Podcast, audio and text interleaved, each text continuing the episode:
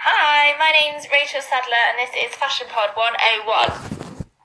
So, as we all know, this season is all about the sleeve, isn't it?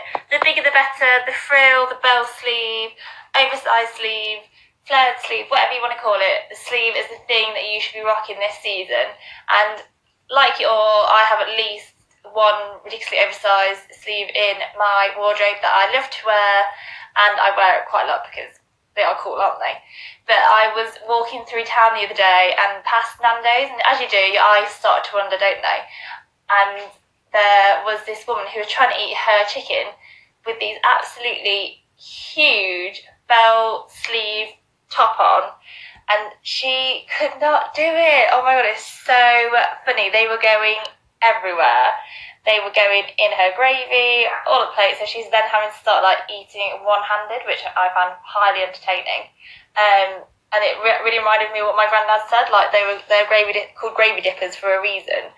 Um, so word wise, do not go out eating dinner if you have a um, bell sleeve on.